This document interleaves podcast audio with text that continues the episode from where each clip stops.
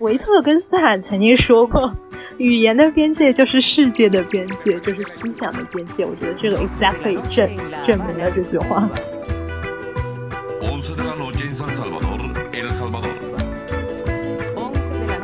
就是让我能够看到了另外一个世界的自己。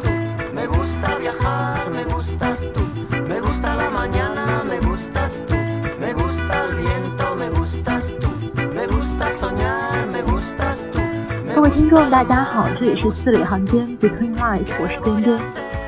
我是随意。随意其实是在两个不同的城市，然后这是我们的第一次播客，我们现在就分享下我和随意是怎么认识的吧。我们其实是大学同学，然后都其实都是学语言的，然后我是学葡萄牙语的，然后颠颠其实是学西班牙语的，但是我们两个其实就是可能是因为阴差阳错。然后就 分配到同一个宿舍，所以我们其实是呃大学舍友。然后我们当时在想说要做一个播客的时候，我们就说那第一期是不是其实就可以从学语言来讲起啊？因为这个其实是我们比较熟悉的，所以就先说呃，可能可以先聊一下说我们学语言的那些回忆。随意，你要不说一下当时自己为什么会选择学语言呢？我其实我觉得我们两个好像还蛮蛮神奇的，因为我我一开始学语言其实是一个，呃，我要用用到这个词了，阴差阳错，因为我我其实是个高考就是是个理科生，然后我之前可能并没有想到说我要选一个文科的专业，或者说就是甚至都没有想过说自己可能会学语言，然后我当时是广东高考嘛，然后所以高考完了之后，然后出了分数。然后就在报，但其实我因为当时就是有啊，比如说本科可能有好几批，我第一批其实报的是那个中山大学的化学系，然后当时又觉得说，哎，那提看到提前批，然后觉得提前批里面有一些专业好像还 OK，我就填了北京外国语大学的葡萄牙语嘛，啊不是葡萄牙语，是我其实是填的好，应该是法语或者是德语，然后当时学语言真的是一个，你连你第一志愿填的是什么你都忘了，你好意思？我忘了，对。因为就真，所以你看，就真的很随意，对不对？我学语言是一个，我从可能我小时候其实没有怎么想过，然后当时就真的很很随意的一个选择，然后就去到了学语言。然后因为如果我不是学语言的话，我现在可能会在实验室就学了化学。其实你说你这么快就说完了，我觉得我学语言的就是怎么走上学语言的道路这条路可以聊一个小时，因为我现在。因为像你做出决定就是聊学语的初衷，感觉就是高三一年，或者甚至是高三高考之后那么几个月，一下子做出做出的是这么一个决定，然后可能都没有几个月，可能就是可能就是几天，就是非常随意的一个决定，非常 typical 的你。然后，但其实，但其实，就语言在我生命中可以说占据我从小到大就是非常多的时间。然后可以从说从初中开始，就是语言就是我学习生涯中特别重要的一个部分。因为我初中是外校的嘛，就我们初高中是一体制的。然后我们学校是初中和高中一直是以外语为特长的嘛。然后我记得特别清楚的是，我们当时从小学到初中的时候。我不知道你那时候是小升初要考试吗？还是摇号？要都要考。我们那个地方小升初当时是统一，就基本上是摇号，就考试是不准不准的。但我们学校好像还之后还保留了几年考试的这个机制，然后它会有笔试和。面试，然后我记得印象很深的是，面试的时候就为了测试你的有没有学语言的天赋吧，可能反正那个老师就会放一些小语种的磁带的录音给你听，然后都是一些小学六年级就开始面试了。对呀，对呀，就是小学六年呀。就是就是就是六年级，然后你要因为那个我们学校就要向面向全省去选拔什么的嘛，他们在面试的时候给你放那个录音，然后都是一些特别偏门的录音，可能是什么阿塞拜疆语啊，就这种，然后放了之后就让你复述，然后虽然你不知道什么它什么意思，但是他会让你复述那个语言，据说是为了测试你的什么发音或者是学语言的天赋，但我也不知道这到底科不科学，然后。反正就这样进了我们初中之后，到初三的时候，我们会有专门的小语种班嘛，就是说给那些学比较学有余力的同学吧，你可以选择去上呃法语或者是德语的小语种班，每周是两节课。我当时其实就这两个语言我都不行，但是我没有别的选择了，然后我就本着。技多不压身的 这种想法，然后我就选选了德语。从初三到高二，其实我一直都在学德语，虽然不是那种全日制的学，就每周像课外兴趣班那种学嘛。但然后到了高三的时候，我们是呃会有基本上会有三条路嘛，要不就是保送，要不就是高考，要不就是出国留学。然后出国留学的话，因为反正。我好像没有，当时就没有特别想要出国去念本科的这种执念。然后，因为当时的一些选项可能也是像美国比较多，我就觉得，就感觉对于如果说在美国念本科，对于我家来说还是算比较有负担的一个选项吧。然后，所以我就把这条路给 pass 了。然后，剩下高考和保送，那我当然是选简单的那一条路走。嗯，高三的时候，或者说，其实，在早的时候，你就知道你要学什么语言了吗？哦，我当时不知道我要学什么语言。然后，按道理说，我爸其实是想让我继续去学德语嘛。然后，对，他他就他他就我爸就希望我去本地的一所呃大学，然后念德语。一是他希望留在离他们近一点嘛。然后，二是德语。已经学了那么几年，然后就会有一些基础了。但是事情就有一个转折，就发生在我初三那一年。然后那一年就是我看了那世界杯嘛，然后嗯，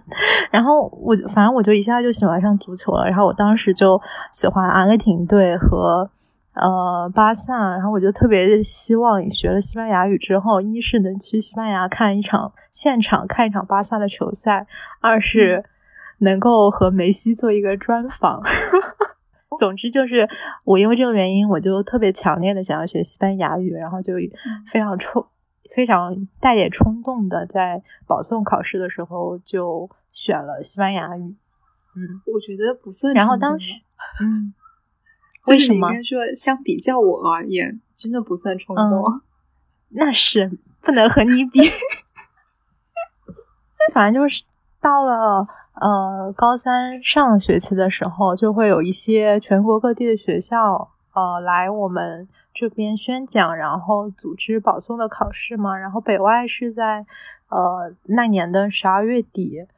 嗯，就是开始考试的。我印象特别深刻，因为我之前都没有去过北京。然后那个时候高考是马上就要跨年了，然后我考完试之后，北京就下雪了。你能想象？你肯定能想象，并且你亲身体会。一个南方人，一个南方人第一次在北京看到下雪的时候，就那个雪，它能积起来，你知道吗？它能积起来。考完的时候，反正就是我记记得很深的是一月一号，我和我妈还起了个大早去天安门看国旗、看升 旗，对不对？我就知道。对，然后反正就是第二年考完之后，就第二年过年之前他就出了结果嘛，就知道会去。哎，我现在真的就是有点想不起来，我当时为什么会？对，因 为我觉得非常非常突然的就完全转向了，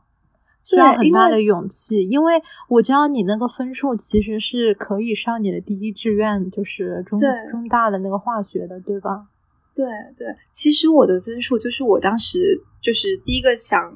学的是那个中大化学嘛，然后我后来还报了那个呃同济，就其实都是理科院校，你知道吗？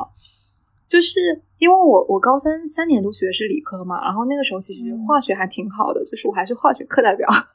就是因为因为我当时政治很差，就是我当时背政治、背历史和地理的分数都很差，所以当时就直接。在选文，因为是高二文理分班嘛，还有我是属于就是呃数学和化学其实都参加过那种竞赛的，然后我还拿了奖的那一种。虽然现在可能，虽然现在可能已经忘了差不多了。对啊，我从从我对于理工好的人简直是崇拜的不能再崇拜，我就属于偏科偏到西伯利亚的那一种。我现在应该不行了。但是我从小到大就除了说，就是我，因为我一直觉得说我其实数学和化学其实都不错，但是我又有一种就很想要觉得自己作文很不错的样子，就是，就就其实我我写，比如说我语文其实是并不算很好，因为我写的东西就是我知道它其实就很一般，但是我又很想要，就我很想要语文好，所以我就可能这有一个愿望，对对对，所以这个可能是导致我就最后去学了语言的一个。小的一个因素吧，我觉得是这样的啊，那还是挺。我说我现在想想，我们两个真的是非就差别真的非常的大，也是一个很神奇的事情。不能不能说截然不同，但也是非常不同。对啊，但我现在想你那个决定，就觉得特别有勇气，因为我当时在报考的时候嘛，我的语文老师就劝我，因为我。当时我就特别喜欢看电影啊，然后我们每周都会写那种摘记随笔什么的，我们然后我就经常在摘记里面写影评。之后我语文老师就跟我说让我去考北京电影学院的导演，但是因为要考试，就是要参加高考嘛。但我我当时去当导演了，我当时就完全想都没有想的就拒绝他，我感觉就是。非常惯性的选择那条最稳妥、特别稳妥、特别平坦的道路，也挺好的。我也是这么觉得的，我也是这么觉得。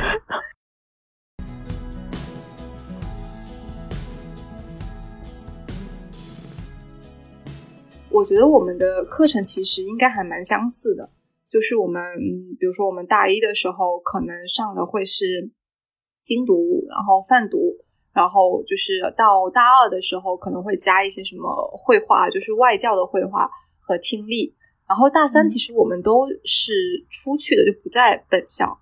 大大三的时候，我其实是去的澳门，然后你去的西班牙，然后大四我们回来。我觉得大四的课很满，而且我们当时基本上每天都有课啊，五天里面四天有课。然后这其实，在大四还挺少见的，因为大家都会想希望嗯找机会出去实习什么的嘛。但是我们排课排的还挺满的，因为大四的时候应该是还有经贸和翻译课。我印象特别深刻，因为很多那种公司不是都要一周起码能实三实习三天以上嘛。然后因为我们排课排的特别满，然后又有点散，然后五天里面四天有课，然后很多人都就是不能出去实习啊什么。所以你你当时最喜欢上什么课？其实不能说最喜欢什么课，应该说什么课最受折磨，或者说什么课印象印象最深刻啊？就比如说我觉得，哦。比如说，我们一开始进去的时候，其实是学精读嘛。然后精读，我觉得好像是大一大二都会有，就是有点像高中、初中学英语的那种讲语法的，但是它其实是要有效的多。然后就是讲，我觉得精读其实它是一直在，比如说背单词，然后到最就是接下来是你组，就是从从单词，然后组词成句嘛，然后。最后是什么段落？就是我觉得精读是一门很难，或者说很基础，但是又略微有点无聊的课程。泛泛读，我觉得，因为他泛读他会发很多的，其实比如说像我们的老师，他可能会发很多的外国文学作品，一个是文学类的，然后还有一些可能是比如说社科呀，还。比如说经济类的，或类似那种很通俗，它其实都会一起就是给我们，就是当我印象中应该是大二下、大二上的时候，或大一下的时候就开始有泛读的课程了。所以读泛读的材料其实会更有趣一些。最最难熬的可能是翻译课，笔译其实还好，但口译是真的很煎熬，就是口。我觉得口译就是不管，因为后因为一开始的口译是可能是教传，就是就是我们我们的口译课其实是在大三哦，大三有有一节，大三在澳门上，然后更多的时间是大四，大四在北外，然后我们的口译其实是个，就是我们那个老师是刚入职的，是教八普的，哦对，就是我们其实之前学的都是葡，就是葡萄牙语有分为。葡萄牙的葡萄牙语和巴西的葡萄牙语就跟那个英语一样，就是英音和美音嘛。然后我们之前一直学的，包括我们所有教材都是普普。然后到大四的时候，突然来了一个巴西的外教，还有一个教，还有一个就讲巴普的，呃，中国人，中国老师。但他其实他放的所有的听力，大部分都会是巴普的。然后那个时候做口译的时候，因为他其实很厉害。然后我们当时做交传和做同传的，就上课的时候，感觉每次上完口译课，可能都会 像被扒了一层皮一样，就真的很折磨。但是其实还真的就是会觉得，觉得自己很厉害。现现在想想也觉得自己那个时候很厉害，现在已经全忘光了。对我也是，我现在都已经哎，真的是用尽废退。我我们你们做口译是去会那会去那个就是格子间吗？就是有电脑的那一种。对对啊，对的。然后当时我们就会呃，老师在上面，因为他不是可以在耳机里面同时听到嘛，然后他就会一排一排轮下来，只要前面一个人答不对，后面马上就会轮到你。然后有时候你可能前面十几个人都答不对，然后你一直抱着特别紧张的心态在那边等待，简直了。我我们不是轮的，我们是那种就是随机叫的。很可怕，就就我现在想想都觉得很紧张，因为他他那个时候给我们的那些材料，其实他可能会，比如说我们今天上口译课，然后口译的时候前一天，他可能会给我们一些命题，比如说他给的命题，我们经贸会议，然后习近平讲话，然后然后 令人头大，对他其实一般来讲都是，比如说前前一周发，就那种国际性会议，然后他就会给我们一个主题，我们就去搜各种各样的内容，什么机。机电器械，然后就就准备一大堆嘛，就是可能会准备一很多关于这个主题相关的一些专有名词，但是其实那些名词我们也记不下来，就是我们可能只是只是写下来，但是当它放到那个字，或者当它放到那个不管是中文话或者是普语也好，我们都反应不过来这个是什么东西，就真的其实就跟那种同声传译之前做的准备是一样的，给你一个 demo。给你一个主题，然后你就要去搜集相关的资料，然后写准备一大堆资料，然后在会议的时候翻。但是听你刚刚说那种，我觉得 你记得真的好清楚，不知道是这个真的给你印象太深刻了，还是我当时听的特别认真。我现在对口译课都只有一个模糊的印象，不是真的印象太深刻了，就是因为那个时候，就是就是觉得口译这个事情真的非常的考验心理素质。嗯嗯，就是他真的很慌张，就是因为我们老师他不管是就是比如说他在在讲的时候，他可能只会讲一次嘛，然后那些词就是你会觉得说可能好像每个词都认识，但是你要翻出来的时候，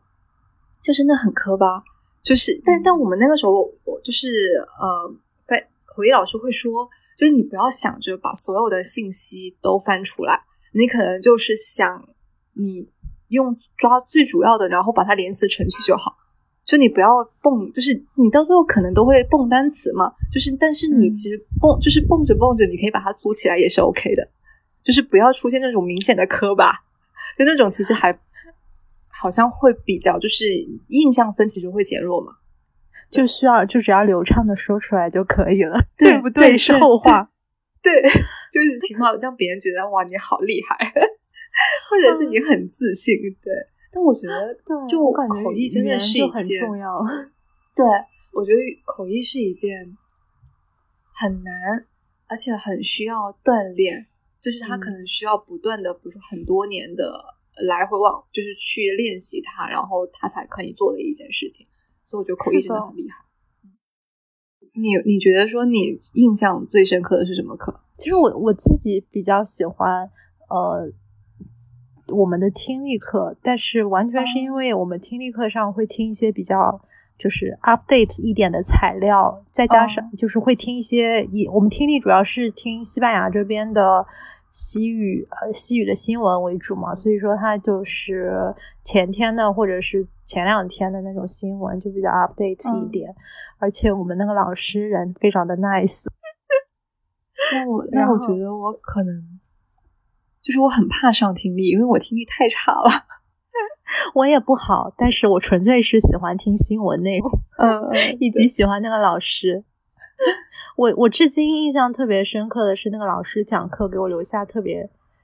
特别好的印象，是他每次都会说呃，Max Legal，就是我解释清楚了吗？而不会说你们听懂了吗？我当时就印象特别深刻，对。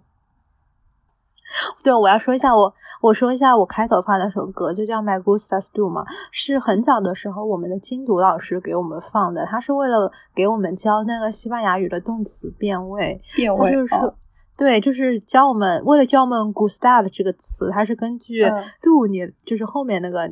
宾语来变位的嘛。然后他就给我们放这首歌，然后我这次在找这句这首歌的时候，我一下子想不起来它歌名了，后来找了半天才在那个网易云上面找到，然后我就在那个这首歌的评论底下，他已经评论有九百九十九加了，我点开看之后就发现，所以每一个西语老师有就是点开我点开看之后发现一条评论热评是，所以每个西语老师都喜欢放这首歌是吗？然后我觉得印象很深刻的话，就大学期间 有一有一个点，就是我一直会在说，就是早读这个事情。嗯，就是我之前每次，比如说我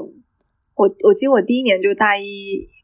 第一个学期结束之后，然后不是回来过年嘛，然后就跟之前同学在聊的时候就说，呃，大学是不是很轻松啊？我说没有啊，我说我我们大学大一还在早读，就就因为早上都是八点的课嘛，然后七点半还是七点就开始早读。就是我觉得这个好像只有学语言才会说上大学之后还要开始还要就是继续早读这个事情，我觉得还蛮神奇的。我高初我初高中都没这么努力过，那时候早自习我经常翘掉，是吗？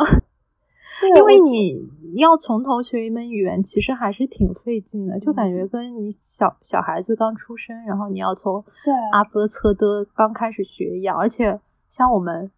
好，大学也都十八岁了，都已经过了学语言的黄金年龄，就更困难了。我觉得那个时候学语言，但我因为我们班其实没有高起，所以我们其实就是都是零基础嘛。但是，就虽然到后面也还是会发现说，有些人可能学语言会比较简单一些，有些人可能比较吃力一些。但是刚进去的时候，初生虎犊嘛，就是。出生牛犊不是出生虎，就出生牛犊都都都不都不会觉得说，哎，我们是不是很差？所以我们那那个时候学语言就感觉，就反正就觉得每个人都一样嘛，然后就开始开始学。就我觉得我们整个班的氛围都都还挺好的。嗯，然后我就我我现在就觉得说，因为一开始其实我们什么都不会嘛，然后就一直比如说就抓这个 How are you？铺垫真的是哦，不是法，可可能是那个 Bonjour，就是就是你会的那一句。早上，那哎，但我觉得是 OK，就是 Bonjour，Bon Bon d a c h Bon Noche，就是早上早上好，下午好，晚上好。我们那时候特别喜欢说两句话，都是比较精读课本里面比较早的那一种，但嗯，就是一句是 Get Banana，就是多么多么多么遗憾啊。然后另外另外一句是 Get Casualidad，就是。啊，多么巧啊！然后就他们俩 我们喜欢说这两句话，因为这两句话你都能想象，你说的时候就是面部表情特别夸张的那一种。啊，就是所有场景都可以插进这两句话，对不对？对对，时常就是它的应用之处就在于，你走在路上遇到你的一个学西语的同学，你就会跟他说可以跟他讲，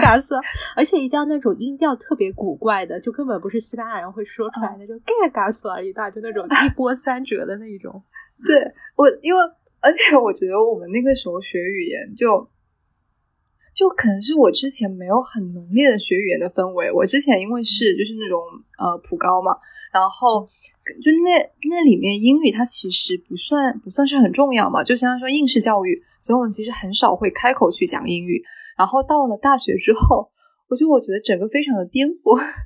但是还蛮好玩的一件事情，是因为我之前从来没有说，比如说我现在其实只会一个早上好。然后下午好，晚上好。然后老师可能他可能就会让你编对话了，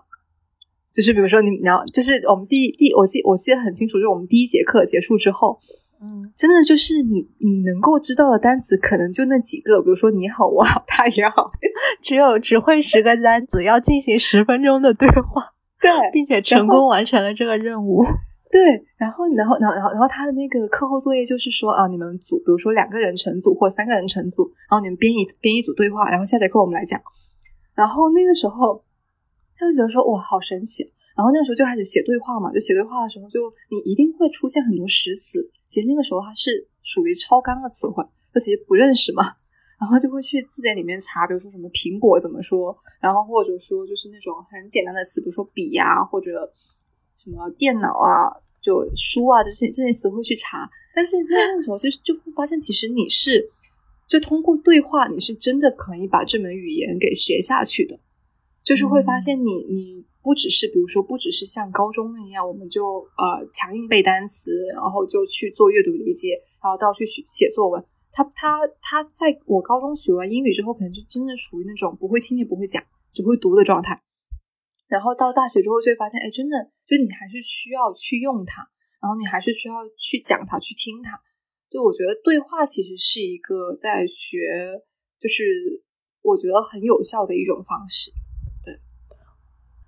就确实，在北外有一种你不用害怕说出口的那种感觉，因为感觉无论在什么地方，你都会你都会看到有人在说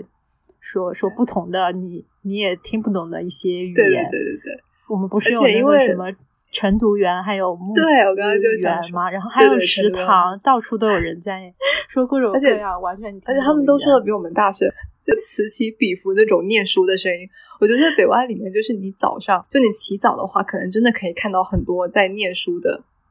真是晨读生。我们我们其实也，我们也没有很小声。你记得我们在那个学校那里爱情大道，就是一个林荫大道嘛，两旁都有树的，然后呃被在北外被称为爱情大道。当时我们开学第一个月的时候，我们四个人。我们寝室四个人并排走在爱情大道上面练习大舌音，就那种旁旁旁，但没有。当时好像整个西普语系都在练习大舌音，旁若无人，就别人也不会觉得你特别奇怪那一种。不是，就可能，而且而且其他语的人还会问说：“哎，你你需要练大舌音吗？你来表演一个。” 就啊，对对对，当时就是练习大舌音出圈了，就成为一项成为一项技能，你知道吗？对对对。然后，而且会相互交流，说你是怎么练的？比如说含水。啊，是的，我们老师当时跟我们说的是，你要抬起头，然后想象你的舌头像一面旗，像一面旗帜一样，然后你用你自己的喉咙口发出的气去吹这面旗帜，你要把它吹起来。我现在想起来，就像是那种超市不是有那种充气的迎风飘荡的那种充气的娃娃一样吗？就感觉像那种 feel。但我觉得就是。你会觉得说学了西语之后，然后比如说包括对就人文或者是文学或者是历史方面，都会有比之前要更多的一些了解吗？你是说对这个相应的国家的嗯，对对对吗？嗯呃，我觉得就是大学期间虽然有学一些就是西班牙或者是拉美国家的这个人文啊，像地理历史方面的内容，但是。总的来说，大学四年因为太过于专注语言学习，其实对它背后的一些人文其实是比较忽略的。我觉得，特别是我印象比较深刻的一点是，其实大学四年我自己是有一点中断阅读的感觉的。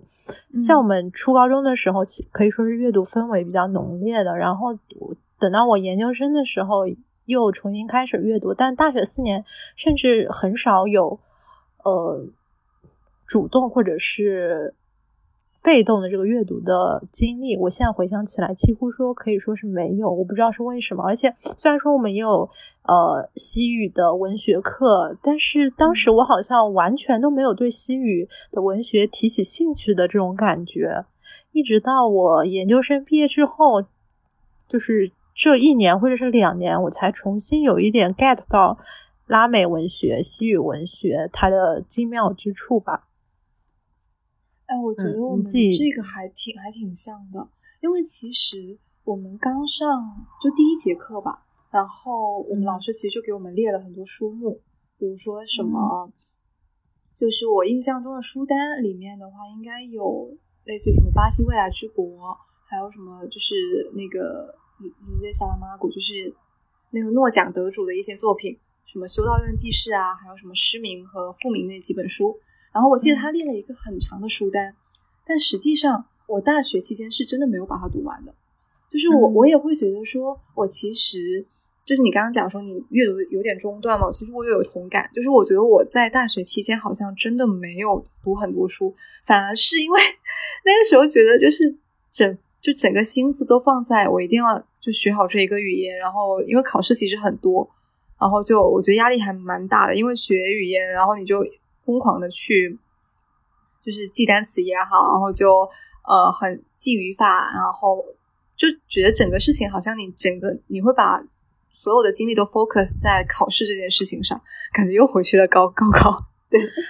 是的，而且就是哪怕你在上文学课的时候，然后会有一些就是名家的作品的节选嘛，然后嗯，比如说《百年孤独》或者是罗尔福的那种节选，然后或者是博尔赫斯的文章的节选，但是对你一上来你就看。西语，然后首先是我们可以说我们的教育在文学素养上培训一直都是比较缺失。你可能看中文，你都要很困难去理解这个内容，然后你再看西，你就直接看西语的话，就变得更加困难。某种程度上就是消磨了我对于他这个作品的一种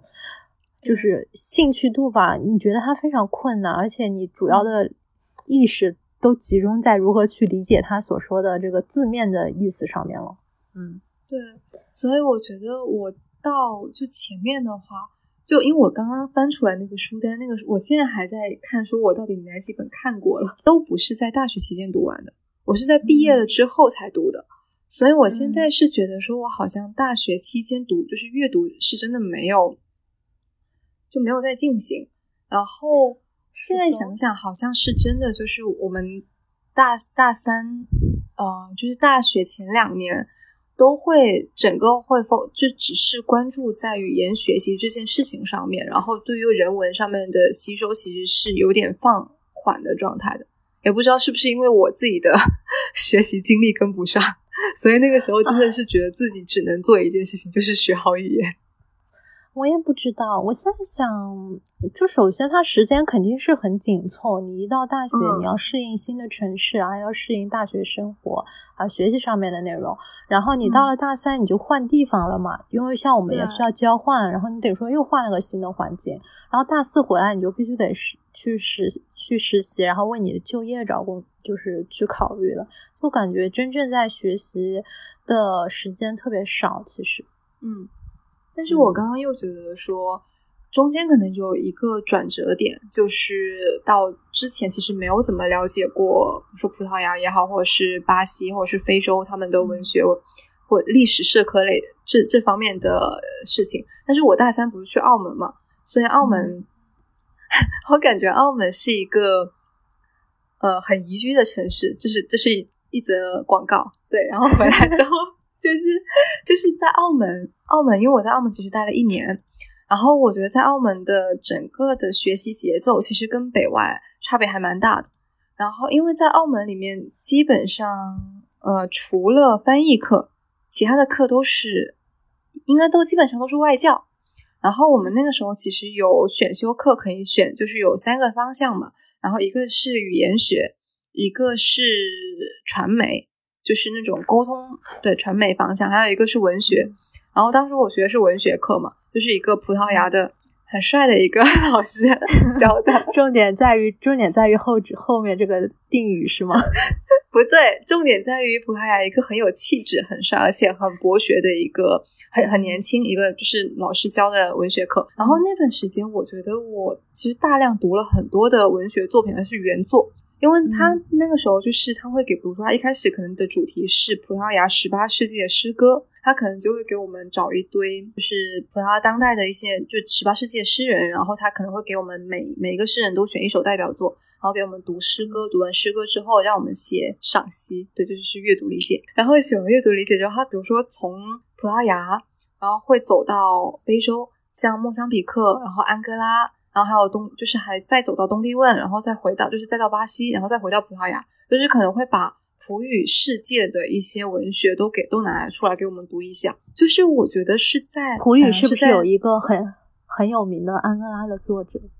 啊？对，叫是我记错了，是哎是是是莫桑啊，莫桑比克。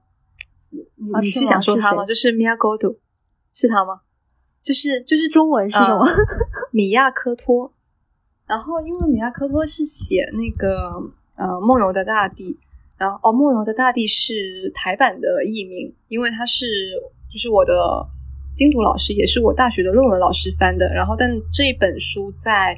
呃就是大陆还有另外一个译名，应该是叫《梦游之地》，是北大的一个老师翻译的。对，但是因为我我有偏心，所以我就说了《梦游的大地》。那个米亚戈多，他是莫桑比克的一个作家嘛，我当时。就是我其实第一次，我应该不是在大三的时候第一次读到他的作品，我大三，但是我大三的时候见过他，因为他去澳门就是做过文化讲座，对，然后当时 我就觉得我我离他还蛮近的，就是我大三的时候，因为在澳门，然后参加过一次他的活动，他那个时候讲的应该也是非洲，因为他其实写的很多作品都是关于，就是非洲，然后移，因为是非洲殖民地嘛。所以他写的很多作品都是关于他者和，就是因为莫桑比克那段时间也经历过内呃内战嘛，所以他写的很多作品也会讲到呃黑非洲，讲到内战，讲到就是那一段很沧桑的历史。就他写的都是还蛮还蛮沉重的严肃文学吧，对。然后哦，我刚刚想讲的是，就是我大三就是读完这些作品之后。我觉得他可能会导致，就是那个时候读了很多，所以到大四写论文的时候，就回到北外之后，然后才选择了就写文学方向的论文嘛。然后，因为如果我觉得可能没有，如果没有大三那一年的文学课，我可能在大四不就是不，我觉得有可能不会选择写文学方向。我觉得，我觉得学文学或者说教文学，就他对这件事情有没有热爱，是真的很重要的一件事情。是的，就是我们大三的那个呃教文学的老师，他是真的就是整个人非常的，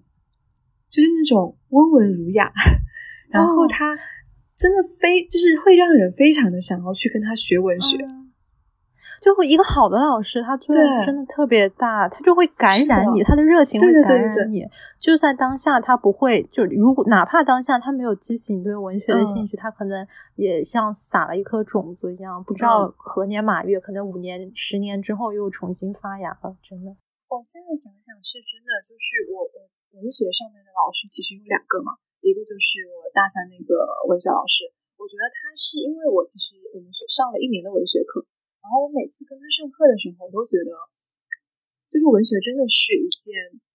每次去上课都是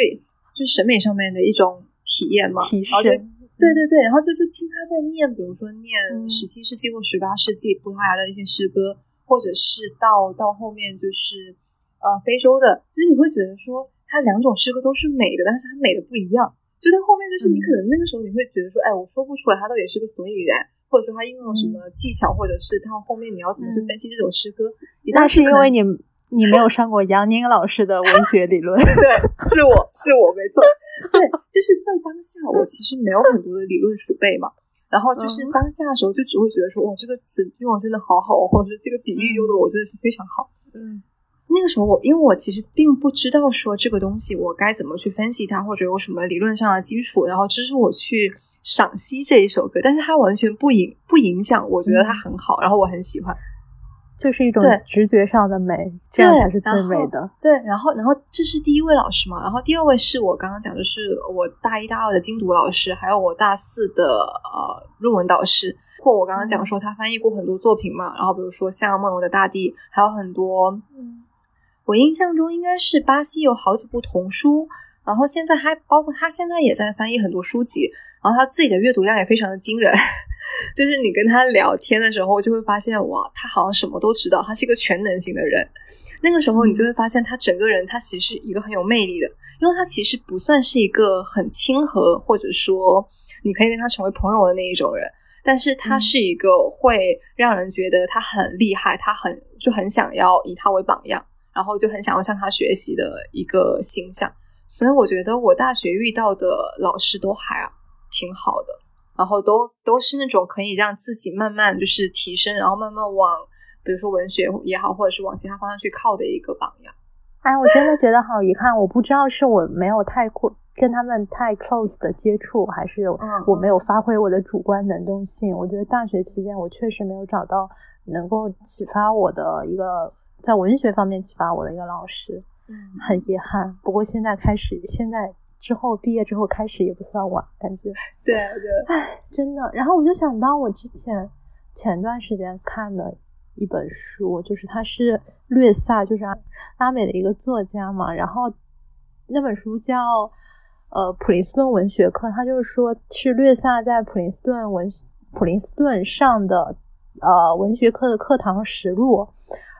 反正就里面就是讲到了一些他自己的作品和文学技巧吧，然后还包括他在课堂上的和同学的一些讨论，就通过那些讨论就可以看看出。它是一些非常很细节，就不是那种概括性说一下这个故事讲了什么，如何写这个故事，这个故事的背景是怎样，就是一些特别细枝末节，但是又特别深入的对文学的一些讨论吧。但这不是重点，重点是，就是这本书的译者，然后反正是他是。现在应该是西安外国语大学的老师吧，反正他就在他的译后记里面用很长的篇幅讲了自己是如何在大三、大四的时候，因为看到略萨的作品而走上文学翻译的道路，而走上文学教学的道路。然后后来，因为他我们我们是豆瓣友邻嘛，我就经常看到他在豆瓣上面分享一些他呃现在的学生在课堂上分享的一些西语的。文学作品和电影，我觉得里面很奇妙的一个地方就在于，就是当时他念大学的时候，他因为受到略萨他这个他作品的影响，然后自己走上了文学的这条道路，然后现在他又把这种这条道路继续在就是在扩散下去，继续传播给他的学生。虽然说他班里二十多个人可能也不会有一个选择这条道路，但是。谁知道呢？你说呢？我就觉得非常的美好。嗯，我突然想说，我突然想说一下我们这个播客，因为我们不是叫字里行间嘛。其实我们就虽然这个播客开始的很很随意，就像你的就像你的名字一样，也没有说要把它作为一个呃。什么什么特别成熟的项目来做，但是我们其实最也没有想好它究竟是每次要聊什么，以什么为主题。但是总的来说，我们还是希望聊一些文学方面的内容，所以说才取到字里行间的嘛。但是像我们其实都不是呃表达能力有限，以以两两两只小透明，所以说也不一定会有多少人听。但是我反正我自己我不知道。你是这么想的，我就是觉得，如果能遇到几个同样的对文学感兴趣的朋友，能够大家一起交流，就很快乐。嗯嗯，我我其实之前也在想说，要不要一起聊一下，说我们这个的定位到底是什么。然后，但是我那天那天就是在睡不着的时候，我又想了一下，就是我我其实对这件事情，就是我我会把它更想要把它定，就是当成一个声音日记。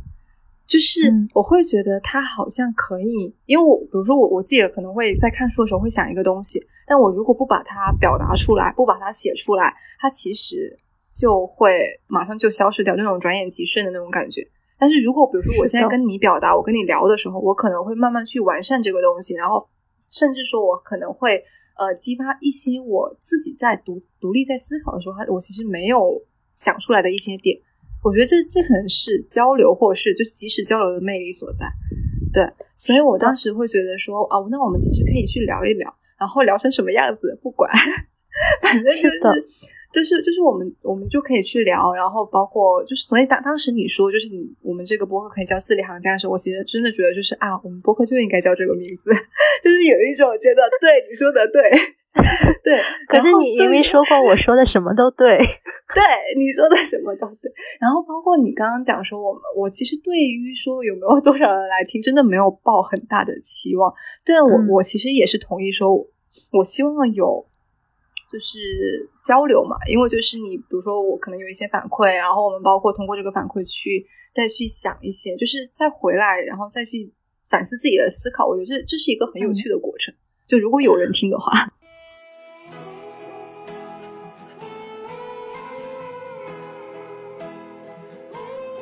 因为我觉得在在北外里面，就除了说正儿八经的上课之外，其实还有一些呃跟语言相关也好，或者美观也好的一些活动，我觉得还多多少少会觉得说让大学生活没有那么枯燥。对，你你你们就是你会觉得说有什么比较印象深刻的活动吗？大学期间，印象比较深刻是我去交换的时候。当时选那个项目的时候，有很很重要的原因是，呃，他会在就是你在当地留学的时候，他会要求你在你所进行交换的这个地方的语言中心去教授中文，就教外国人中文。然后我当时是教了中文的初级班和中文的高级班两个班，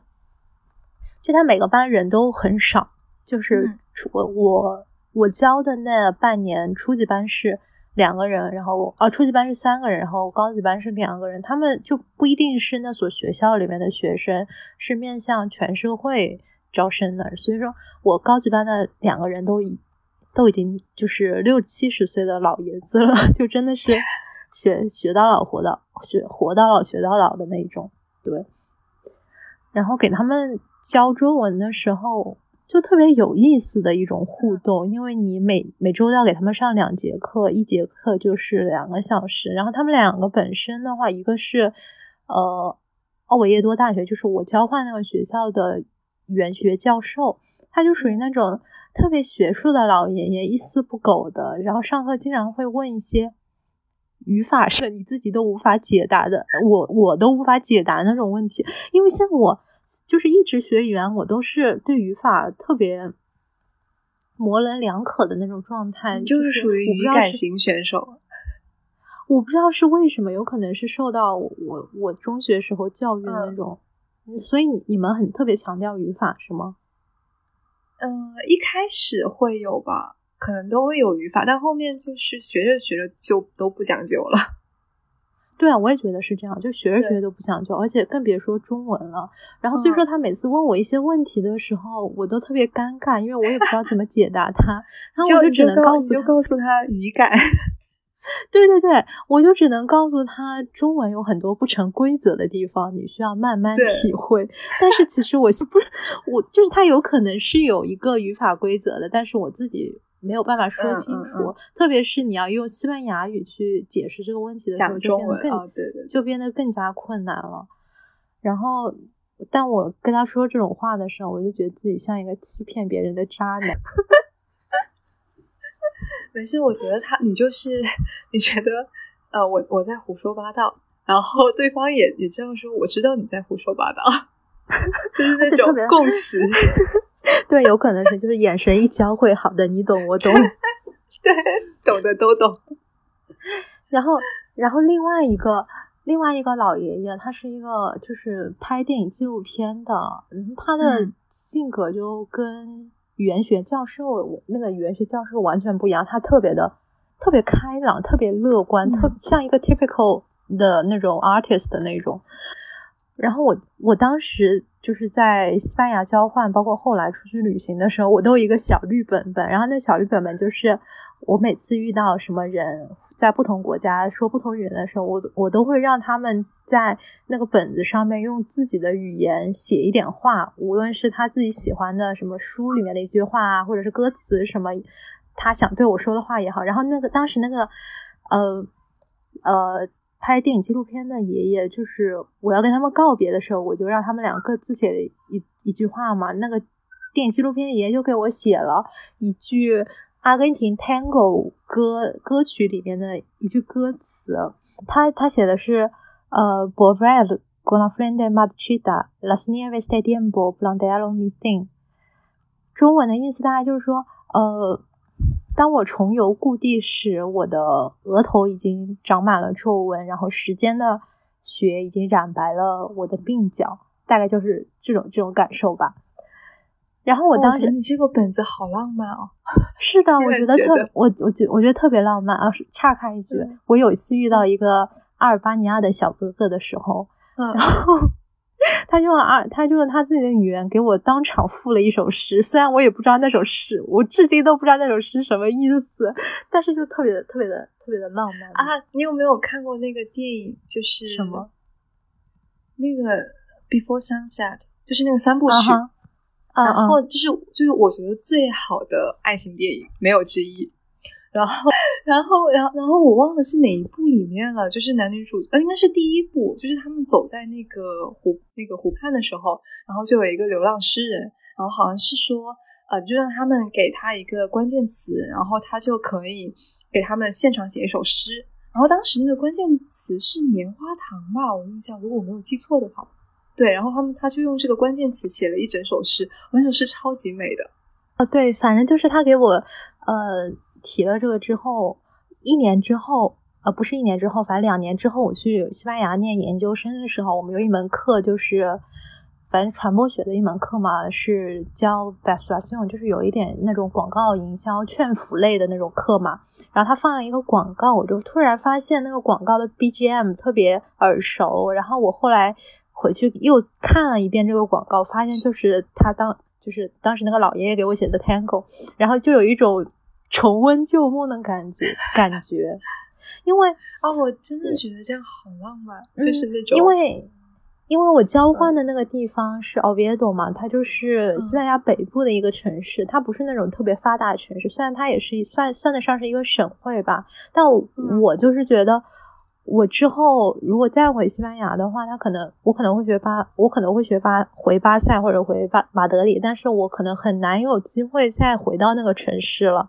然后见到那个爷爷了，然后他年纪也很大了嘛，对不起，突然。然后，我觉得就是特别感动的地方，就是就因为我学了西班牙语，然后他学了中文，我们非常短暂的一起度过了半年的时光，然后我们就告别了。我感觉就是语言最有魅力的地方就是这个，它就感觉充满了可能性，就感觉，嗯，对对对，嗯，对。维特根斯坦曾经说过，语言的边界就是世界的边界，就是思想的边界。我觉得这个 exactly 证证明了这句话。我觉得。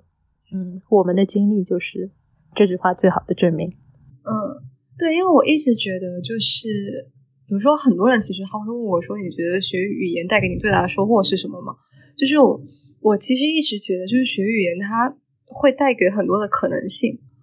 就是可能，可能如果我不不学语言，我永远都不会知道，就是比如说巴西它是什么样子的，或者是就是非洲。或者是在我们很遥远的地方，比如说非洲也好，葡萄牙也好，巴西也好，可能我都不会有很大的的，比如说印象吧。那然后学语言，就是它跟，就是它跟你不知道这这个国家的语言，然后纯粹去了解它的文化或者是历史又不一样，因为我觉得很多东西是语言里面暗含的。啊，就跟我们这个博客的名字很像，就是我觉得你用这个国家的语言去了解这个国家，嗯，是，就是我会觉得说语言带给带给自己的是一个去了解，呃，很就了解在在我们之前那个固有的思想外面的一些东西，同时它其实是一个工具嘛，然后它就是可能通过语言我们可以知道有很多不一样的世界。对对对，然后或者是你当下其实，比如说我通过别人的转述，然后再通过翻译所看不到的世界。对。哎，我想起单向空间遇到的那个姐姐，嗯，就是在跟我说的时候，他知道我是学西语的嘛，然后他就跟我说，他最近也在学西语，他他现在在单向空间工作嘛，然后嗯，她说。他就是因为看了科塔萨尔是就阿根廷的一个短篇小说家的作品，看了他他几年前看他的《万火归一》是中译本嘛，之后也陆陆续续看了他的几本短篇小说，因为现在在国内基本上都已经出完了嘛，就是嗯，应该是南海出版社出的一套，一共是四本，基本上收录了他所有的短短篇小说了。然后他看了那个之后，就特别想知道。他就是如何用西语去表达的，所以他就特别有冲动，受到这个兴趣的驱使，就去学西语。我觉得这样特别妙。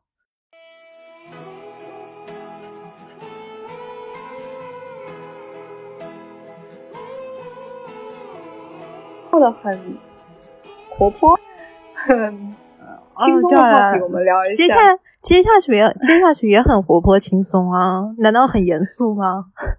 啊，真的吗？就是我们先聊这个之前，我们先就是介绍一下我们各自的职业。哦，不对，不是职业，是领域。你你是你是不是说这句话了之后，突然想到我现在没有职业，然后觉得一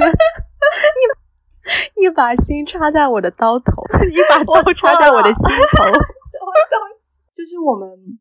我其实就是我们当时是毕业之后，然后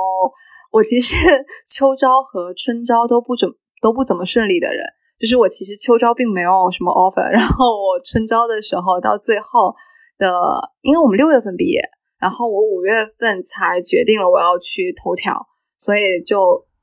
跨进了互联网的圈子，到现在也没有出去过。嗯，然后我的话是我在十月份的时候，其实我当时面试不是特别多，当时是想从事传媒领域的工作，然后我就去考了新华社，但是不是特别顺利。嗯。然后后来我就选择去读研了，然后回来之后呢，也是继续在传媒领域工作，目前待业。对，大家如果有好的工作机会，可以推荐到后台。我要先说一个，就为了让我们显得不显得严肃一点，我特意去找了一下我们之前那个就业的数据。我说一下我们上一届的数据吧，就是就业的去向，呃，也是。就是当时两个西语这边一共是四十个人，其中二十四个人选择就业，然后七个人在国内读研，五个人出国深造，自由职业是四个人。然后在就业的二十四人中，国家机关一共五人，其中我我觉得我想应该是主要是外交部吧，或者是商务部、文化部这种。然后事业单位三人，国企十人，民企六人。然后葡萄牙语这边。这哦，我说的都是本科生啊，不包含研究生。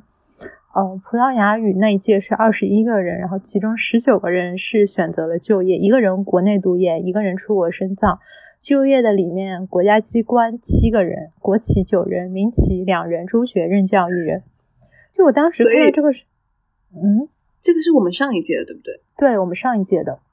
然后我当时看到的时候，就有一些出乎意料，又有一些意料。意料之中，对，因为就感觉这些去就业的去向，可能就都是我们父母觉得比较稳定的工作的去向吧。然后我就想到说，像我这种，像我这种，我们这种，像我们这种就比较，呃，如果说对这些没有太大兴趣的，就感觉可能是在大学期间。因为北外的在帝都啊，然后包括它整一个就业氛围和它的一些政治背景上面的原因，然后就可能被限制了一些视野，会觉得寻找工作的机会特别少，然后就视野就被它局限了。就你看，我们之前考外交部的时候，其实我们班还蛮多人考的，然后是吗？包包括父母，就是我爸妈，他也会觉得外交部真的是一个，嗯，你讲出去就是非常的有面子的一个事情。然后，但当时我们的老师他其实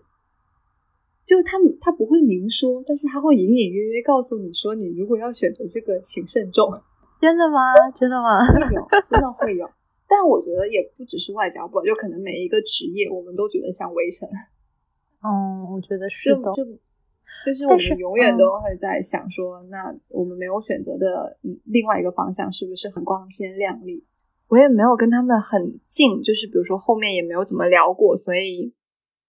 其实也不大清楚他们现在的呃工作的情况。然后我我最就是稍微有点联系，其实都还在我之前在巴西出差的时候。然后呃，我们班有一个女生也在巴西，她是文化部嘛，她在巴西呃，相当于说也是出差吧，所以那个时候她去圣保罗找我了。然后我们就聊了一下，然后我印象很深刻的是说，他他说他们每天早上都要读报纸，他说他说他说他们每天早上可能就是围着一圈，然后就开始拿那个纸，而且是纸质的报纸，然后就开始念，比如说可能从就是什么圣保罗报，然后就开始念，就是今天发生了什么事情嘛，用普语念，对，因为因为他那个报纸本身就普语的嘛，所以就当时就觉得，就有一种这个习惯非常的古老。但是又有一种，他其实 很默默的，又觉得好像有一有一丝丝浪漫在，我不知道为什么。我们当时在找工作的时候，一个就是国家机关，然后下来最多的就来宣讲的应该是国有企业，就是有很多的国有企业会来宣讲，然后，但是一般来讲的话，需要外语的话，其实都是 需要外派的嘛，就相当于说有外语人才的储备。然后需要外派的呢，就导致他们会更偏向于男生，然后所以呢，会导致女生的就业还就是在这里还蛮蛮难的。对，如果就就真的就想说，就如果想要找国企，我不知道现在还是不是这个情况，反正我们那一年是这样的，就是真的 北京户口和和男生真的是挡在我们非非京籍女生的求职路上。两座大山。我们就是鄙视链的最底的。对对。然后包括其实当时我在那个华为面试的时候，最后 boss 面的时候，他虽然说没有说这种话，但是他也啊，如果说你是男生的话，我可以很放心的把他把你丢到拉美去啊什么的。虽然最后就还是还是给给了，但是我我现在回想起来都觉得特别的不爽。我当时就我当时跟他说，男生男生女生都是命，你不能歧视男生。对 对对，对，就是 就是。就他讲出来很像是为我们考虑，就相当于说他他他他是以一种，就是也是那种很善意，就觉得说哎你是女生，所以会觉得说你过去很不方便或怎么怎么样。但实际上他是以一种我为你好的姿态，然后剥夺我们的一些机会，就这真的就这种。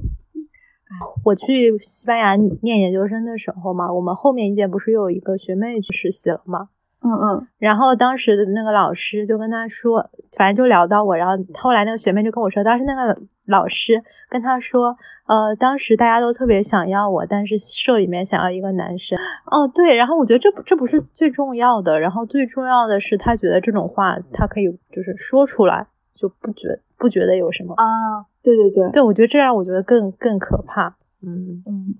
就是。你就自己暗戳戳的在心里想就好了，他觉得告诉我也无所谓，我觉得很嗯，就就是你想想是一层，然后你还可以很理直气壮的表达出来，是的，是的，这是一个所有人的共识。是的，他仿佛觉得他是在安慰我，或者是在就是给我但就是认可我的一种表现。嗯，他说这句话，但我觉得很生气。嗯，对，就真的还，所以我其实之前比如说。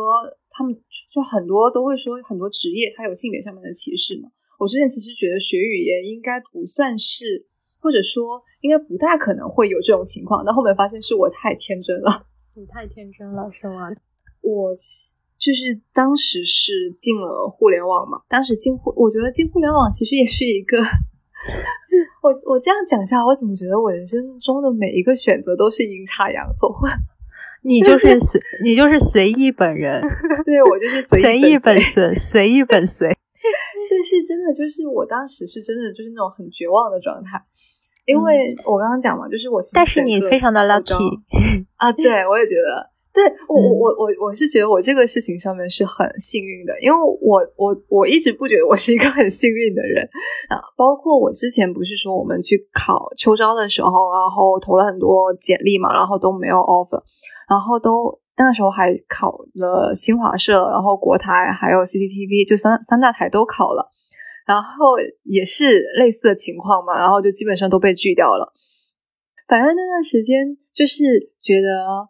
我拿到的最后，就我拿到的第一个或者是比较第一个比较像样的 offer，应该是富力，就是那个地产房地产。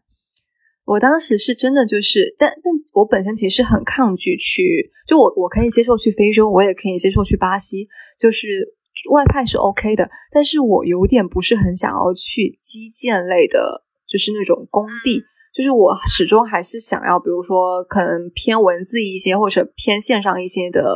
就是这种工工作，我可能会更喜欢一些，然后。但是我当时实在是拿不到 offer，我当时真的是差点就要接受复利那一个了。然后我当时恰好看到头条在招，而且他招的其实是葡萄牙语内容运营啊，应该是内容运营吧，因为他们那个时候要上一个就是今日头条的海外版，所以他们需要啊巴就葡萄牙语的，因为他们要做一个巴西的版本，真的是不知道互联网在干嘛。然后完全是一个小透明的状态，因为之前也没有任何的互联网实习的经历。我之前唯一的一份经历是在国台，所以当时就是我，而且我是毕业之后就去的。我我毕业前也没有去实习过，我是毕业之后，然后就就直接进了头条。然后头条那个环境，它也不是有导师的状态，相当于说我进去之后就是一个野蛮生长的 姿势，然后就生长到了今天。对，所以我觉得我整个的职场经历也是一个很神奇的，就是从这嗯，这叫赶的好，不如赶的巧。对，然后上次我们不是还在讲吗？比如说像我们之前可能都没有很多人进到互联网这个圈子，但后面慢慢发现呢，这个圈子里面人就变多了，对吧？是的，我上次回头还就是特意去看了一下，就之前我不是跟你说我们那一届我。不是组织部系里组织的三个就业力讲座，就会请一些之前在各行各业呃工作的学长学姐回来分享就业的经验嘛。然后当时我们请的是呃传媒方向的，出于我个人的私心。还有还有金融方向的，还有是呃企业方向的嘛，就外派啊什么的那种。然后我后来又回头去看了一下，然后今年的就已经有互联网互联网的专专场了，就请了那个阿里巴巴和字节跳动的人学长学姐过，而且包括是我觉得就是他以一种非常迅雷不及掩耳的速度就发展起来，因为在我念完研究生之后。就是我的那一届研究生同学就有几个又去了字节跳动，嗯，而且像我，像我最近不是在待业吗？像我最近在待业，然后嗯，他就是我发现他现在互联网的招聘门槛就就会变高很多，然后基本上都会要求有一些呃，如果你是运营的话，就会要求你有一些运营方面的经验啊什么的。所以说，你就你就非常的 lucky，赶上了风口。对，我觉得我我那会进的时候，好像只要你是一个会外语的人，就可以了，因为他们急需。就是你想一想，我们我们那那一届，就是因为后面比如说教普语的高校也越来越多嘛。之前可能全国可能就几所大学就是开普语，然后到现在可能已经有几百所了。就是每年就会普语的人可能越来越多，然后但在我们那就是毕业那一年可能还没有很多，而且基本上他们都会选择去刚就刚刚那个呃比例嘛，就是比如去国家机关啊或者去国企啊很少，而且互联网其实算民企嘛，所以在那个时候他很多人都不会说去选择互联网这一个方向，但到现在就会觉得它发展实在太快了，就是包括后面好。比如说，很多学弟学妹也会来问我，说啊，互联网怎么样？然后或者说怎么样进这个圈子？虽然我也不知道为什么要进这个圈子。你你是不是都把他们劝退了？哎，有可能，有可能劝，就是后面你又统计又发现没有人进，可能都是我劝退的。那你觉得就是就业这方面，你有什么建议吗？哎，我真的说一下我的就业过程。啊，你说。我当时不是，其实我大学时候实习，我之前不是跟你说我想呃去做体育记者，当面采访 梅西吗？其实是呃我大学时间的一时候的一些实习，也确实是朝着这个方向 行走的。我当时去乐视的国际体育频道实习了，然后当时那份实习让我确实觉得国内做体育的生态。性它的性别生态就是非常不平衡。虽然说西语当时还有另外一个女生，但是就除了我们俩也没有，就是别的语种也都没有女生了，就只有两个学西语的女生。嗯，就大家会非常照顾你们，因为当时我们在做欧洲杯的报道嘛，然后可能会因为时差方面的一些原因需要呃。有一些比赛需要熬夜啊什么，然后他们都会主动值夜班啊什么的。然后，嗯，但是你就可以想到，之后你如果要一些获得一些机会，同样也会更加困难。而且，我是真的一种照顾你的方式，然后再缩小你的成长空间嘛。我是真的受不了看球的男生在那边就是拼命的吐。骂脏骂脏话和开黄腔，你知道吗？就是那个氛围特别的不友好，他们可能也没有意识到，但确实让我感到非常的不适。包括我，嗯，我研究生的一个同学，其实他现在懂球帝嘛，就基本上是我觉得像国内做足球方面的新闻，呃，比较好的这个平台。我那天看了他们的合照，其实好像他们的呃部门里面也好像只有一个女生。就整一个氛围，就是可以想象吧。就是说，嗯，不是不能克服，但是我能想象在里面可能是一些特别困难的。然后你可能做一些辅助性的内容，包括我像，呃，受到我之前一些经历的影响，我研究生的论文其实写的也是这个方这个方向的内容。嗯，就是我当时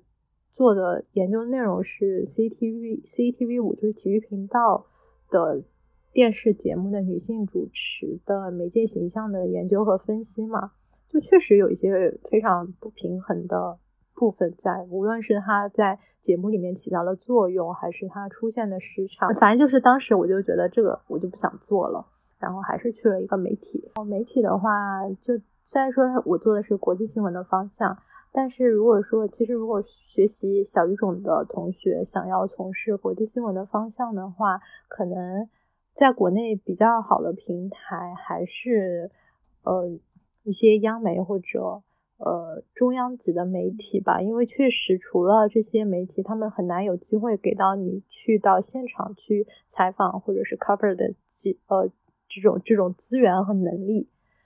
嗯，但是当然这些央媒它也有自己的局限在，大家都懂的是吧？所以说还是你可能需要好好的考虑，而且像如果学小语种想进传媒领域的话。嗯，就想做国际新闻的方向的话，嗯，他的就业机会会相对来说少一些。对，作为一个曾经在国台实习过，然后 就之前也很想进传媒领域，然后后来被打击过，就很迅速放弃进了互联网领域来说，就是我我我可以讲的是，比如说我很认真的讲，就是互联网行业。它的氛围会好一些，就是包括整个，就是因为我我也没有进过国家机关，就是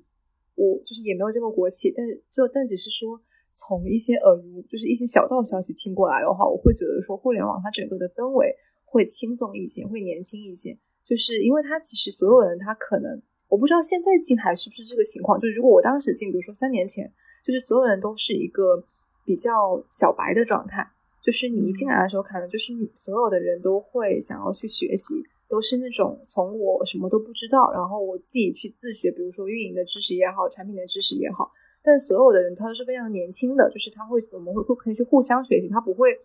可能是因为自己就那个头条里面，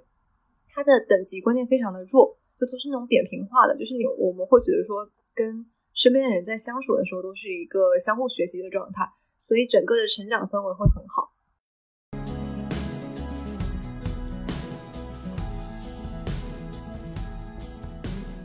语言是我就对我人生来讲的话，呃，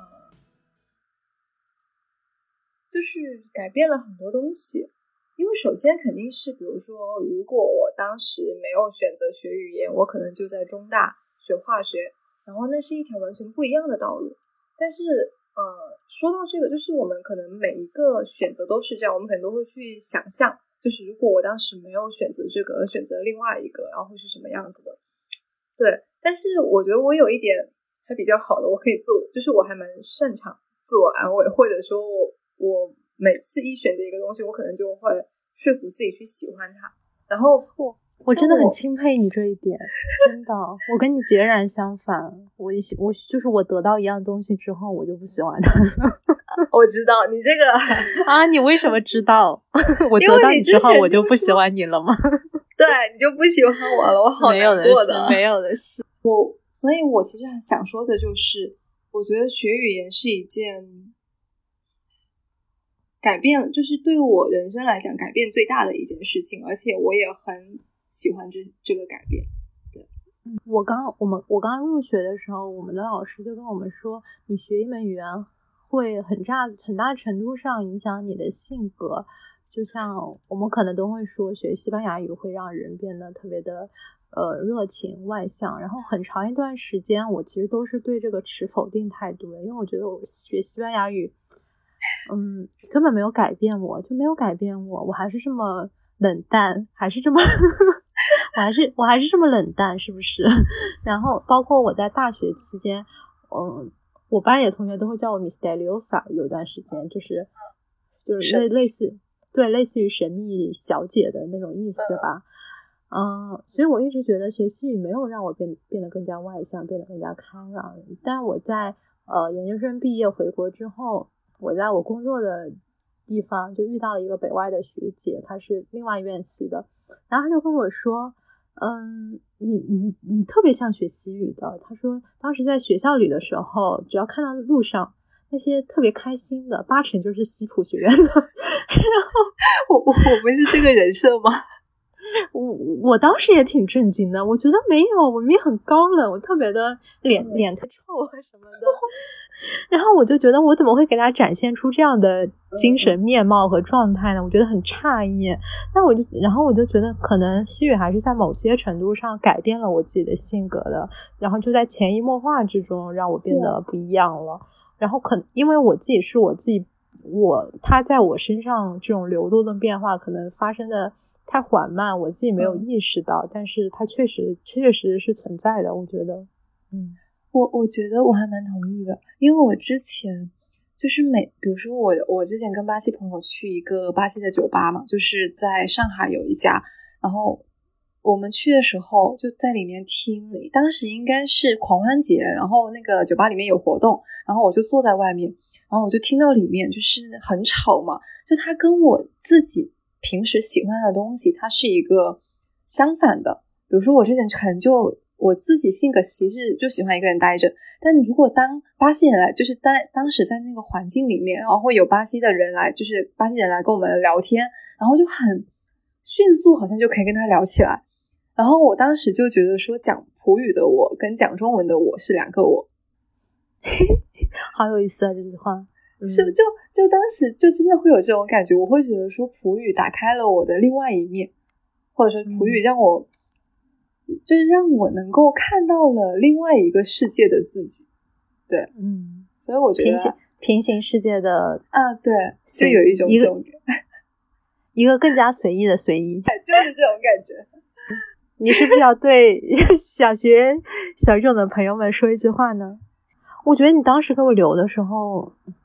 我觉得压力特别大，因为我自己都没有活明白。我觉得这种要给别人建议的话，就特别对吧？特别困难，就是一下压力山，然后我就觉得压力山大，好像一下子我就承担了别人的整个人生，为整个人生和未来，你知道吗？然后后来我就想起我一个朋友给我发了一个豆瓣的小组，叫“大学后悔学小语种组”，然后但是当当当时他发给我之后，我就没有进去看嘛。豆瓣不是有很多这种组吗？什么大学后后悔学传媒组，大学后后悔学小语种组。然后后来你问我这个问题时候，我就又去点去看了一下，然后看了才在里面待了大概五分钟，我就觉得特别窒息，就里面的氛围。希望豆瓣的朋友们不要来 diss 我。然后其中有一个加金的帖子叫做“北外 ER”，就是北外人来劝退，里面就大概是说什么学小语种，呃。特别难就业啊，然后呃，不要劝那些朋友不要听听信别人的 PUA，说什么学得好就不愁就业，年薪什么三三四十万、五六十万、过百万啊，什么类似于这种。总之，整个组都是在劝退学小语种的朋友们。嗯，然后我就退出来了。然后我就觉得，我觉得对于现在的年轻人来说，可能。高考之后做一个选择变得更加的困难，他要考虑的因素会越来越多。他可能在大一高考的时候就要去考虑更多就业的选择，不可能像你一样特别随意的就选一个语言，也不可能像我有被内涵到，也不可能像我一样，就是因为喜欢足足球，然后想要跟梅西做采访，然后就从德语变成凡尔赛道。啊，怎么了 这怎么凡尔赛了？因为他可能会，他可能会考虑，哎，怎么办？万一哪一天我不喜欢足球了，我现在也确实没有那么喜欢了，会怎么样？就他们要，呃，就是他们在学校的时候，嗯，在学校那个象牙塔里面的氛围的时候，同时就会感受到社会的竞争，然后这之间又形成一种特别。微妙的张力，然后，所以我觉得现在的年轻人就处境更加的困难。但是，我想对那些想学或者已经在学小语种并且不后悔的人说，我觉得，嗯，你们都是非常勇敢的人。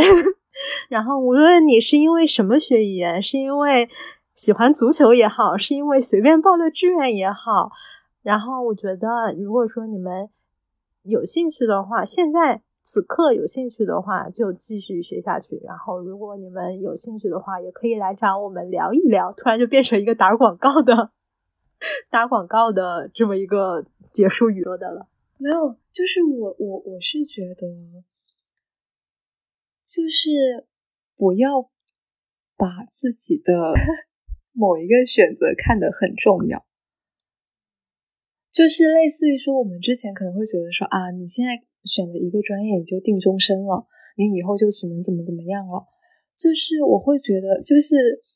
像说你学语言也好，不学就学其他专业也好。就是允许自己去试错，或者允许自己呃做错误的，也不是错误的选择，就是做你后来会后悔的选择。我觉得这个事情就是你什么时候就都不要觉得这个事情负担很重。对，就是这是我自己就一每每天都在对自己讲的，所以我才可以那么随性的去做，自我安慰是吗？对，也也没有，就就是我我因为我我是觉得就是。你在任何时候，你都可以重新再来，就都不会说很晚，或者说很迟，或者说，比如说你现在学了，比如说我现在学小语种，然后我毕业是不是就一定要从事小语种的工作呢？也不一定，因为我们之前其实老师也有在讲说，呃，可能学语言也是一个工具嘛，或者是一个敲门砖，然后你可以去自己去调整。所以我觉得其实还蛮难的，因为我们会有很大的心理负担。比如说，我们就学了四年这个专业，然后你现在让我说你工作其实不用这个专业了，那我们会觉得说那不是白学了吗？对吧？但是我觉得每一个每一个专业或者你之前做的很多事情，它都不会是白做的，它都是就潜移默化也好，都会影响我们嗯很多的事情。所以我还是那句话嘛，就是我我会，比如说，我们可能每天都会在告诉自己说，你你就尽情的去做选择，做你此时此刻最想要做的事情，然后你后面可能真的会后悔，但是你后悔你也可以去挽救。对，好啦，那就。我觉得我们差不多了。此时放起一首普语的 BGM。对我选了一个，我选了一首歌。这个歌是哦，这个歌还蛮搭这个结尾的。这个歌是巴西的，不是一首爱情歌曲吗？是爱情歌曲，但是它就是你也可以不把它理解为爱情歌曲啊，它是。它是一首歌，是巴西的一个音乐流派，叫 s a n t a n e o 就是巴西一个比较 pop，应该是可以约等于 pop 的，就流行的一个曲风。然后他的歌手被称之为巴西周杰伦，就是就是他的，这这是我那个巴西朋友，就是给我介绍这个歌手的时候给我类比的，就是他说就是哪方面知名度吧。知名度就是国民那种，然后 你，然后这首歌名叫就 Gia Lugai Ora，就是它翻成中文的话应该是天、地点和小时，就是三个三个名词。然后这首歌的歌词非常的浪漫，就是类似于说，啊，假如我当时没有在人行道上和那个疯狂的人去争吵，然后假如我在那个时候怎么怎么样，我就不会遇到你。就就就它是一个非常浪漫的情歌，但是它的它的最它的它有一句话就是说，呃，就是没有没有那些假如，这一切就是注定要发生的。对，所以我们以这首歌来结尾，来结束来结束这一期的节目吧。好吧，好的，拜拜，希望下次见。希望什么？你说？希望我们这个播客可以继续活下去。做到周更。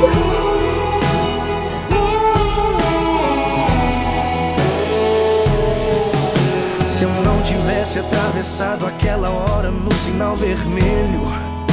se eu não parasse bem na hora do almoço pra cortar o cabelo, e ó que eu nem sou vaidoso. Eu não teria te encontrado, eu não teria me apaixonado, mas aconteceu. Foi mais forte que eu e você. Aí eu disse: Quer que eu faça um café ou faça minha vida se encaixar na sua? rua era pra ser agora. Quando é pra acontecer, tem dia, lugar e tem hora. Eu disse que é, que eu faça um café ou faça minha vida sem encaixar na sua. Era pra ser agora, quando é pra acontecer. Tem dia, lugar e tem hora.